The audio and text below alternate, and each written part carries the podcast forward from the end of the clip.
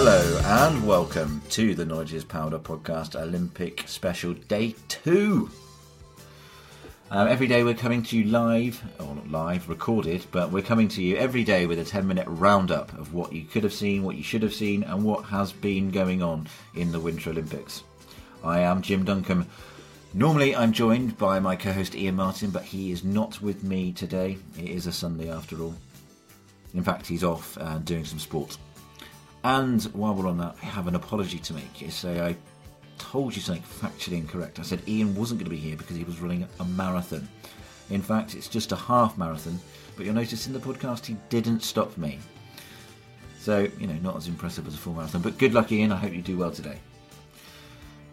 In Ian's absence, I will be turning to Twitter for insight and feedback on events.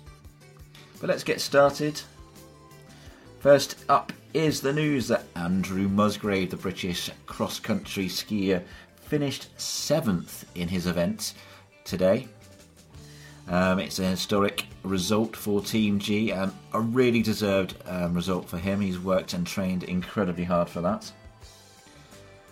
He has more competitions to come. He will be competing in the 15 kilometre freestyle, which I assume is front crawl on snow. I'm not too sure. I will double check.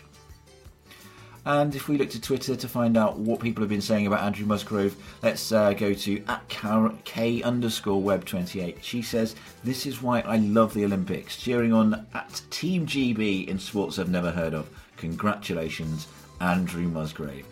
I hear you, Karen. Absolutely. That's why we love the Winter Olympics, or the Olympics indeed, cheering on sports that we've never heard of.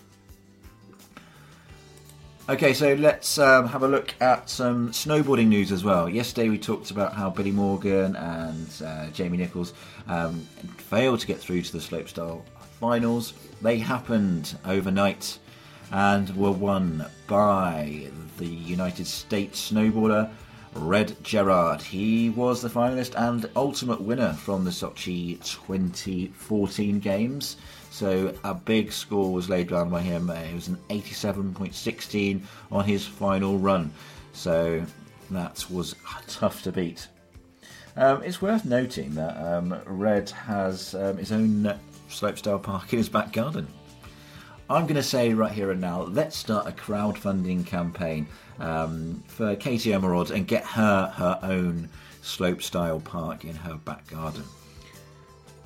I mean, I think she lives in the Midlands, or up north somewhere, so it may not necessarily be the best thing for her. But you know, let's say let's get that crowdfunding going and get her one. It'll cheer her up, if nothing else. And while we're talking about snowboarding, something interesting that um, Ian pointed out to me in our um, in the green room yesterday um, was that if you look at Billy Morgan's photo, um, I don't know when they took the Olympic pictures um, of the individuals, but it was quite a while ago. You'll notice that um, Billy Morgan's um, picture comes up with a huge, big, fat moustache, uh, proper Burt Reynolds underneath, underneath his um, nose on his top lip, which I think is brilliant and really shows. Um, really shows a different side of the Olympians. You know, you take them seriously, but I think Billy Morgan is a right, proper character, and he has a huge amount of uh, uh, personality. So I think that really shows what he's about. Because obviously, if you look at him today, fully clean shaven, well, bit of stubble. Right. Okay, so let's talk about speed skating, a sport that was originally originally uh, came from the need for uh, Finland people to um, commute in less effort. That's the reason we have skating, is people wanted to get around on ice as they would in a, in a frozen country um, with less effort. So what we've done is we've taken that and we put more effort into it and just go around in circles. Not a sport that I completely um, get down with and understand or um, really um, go with, but nonetheless, we have a competitor and it's Elise Christie. She has done very well indeed. Um, she really struggled in the last Olympics, being disqualified, um, uh, etc. It was quite a, a difficult games for her. But this year she started off fantastically well. She has finished on the top of the podium in her heats in the 500 metres event. And in doing so, she set uh, an Olympic record um, of 42.872 seconds, which is great, and puts her through to the quarterfinals. So well done her. Um, we have our fingers crossed. Maybe, maybe I'm going to get into this sport, and that's what I'm going to follow. It'll be my new love. Last time around, it was curling, maybe short track speed skating. Turning to Twitter, let's find out what they're saying. Uh, Nathan Vondra, or uh, real Nathan Vond, says Elise Christie, great job at the women's 500 metres in the hashtag Winter Olympics 2018. You sure are looking good on the ice. And Wayne C. Yang um, says Elise Christie is one heck of a fast skater. Olympic a record already in qualifying. You go. And at Paul Clay 1747 says that Elise Christie, congratulations on a fantastic heat. Nobody deserves this success more than you do. From Paul.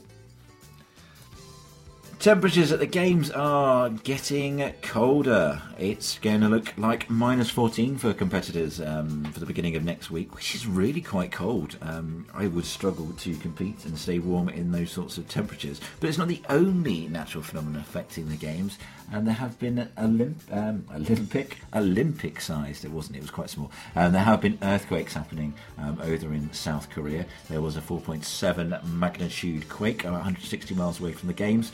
Organisers saying that we don't need to worry. It's absolutely fine. All the um, buildings are set to withstand that, and it's quite a normal thing to happen in South Korea. So, if you are planning on staying up all night or just catching up on the iPlayer, then here are some events set for you to keep an eye out for.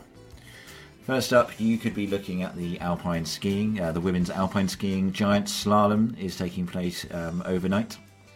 There's some figure skating and biathlon. Um, the men's freestyle skiing, men's moguls, is taking place tonight. I think I'm going to watch that. Um, probably not live, but I do enjoy men's moguls, so I'm going to watch it. And there's ski jumping, um, women's. Uh, but more importantly, what are the Brits going to be doing um, tonight? Amy Fuller will compete in the slopestyle um, snowboard Sadly, um, as we said earlier, Katie Ormerod won't be competing through her injury, but Amy Fuller does stand a good chance. She has done well previously and has been on form. And we do have a Brit in the giant slalom, the women's. We have got Alex Tilley. She will be making her debut for the games. Do check her out. She's going to be competing. It's um, split, so it's about one in the morning, and then you could probably catch the second round, um, which starts at 4:45 a.m. Ian will be back with you tomorrow with um, not with me. I'm going to be off tomorrow, but he is going to be joined by a guest of the show and someone with a lot more knowledge than I have, Steve Angus from Val d'Isere. So do tune in then. Thank you very much for listening. If you enjoy the show, please subscribe and check out our regular podcast.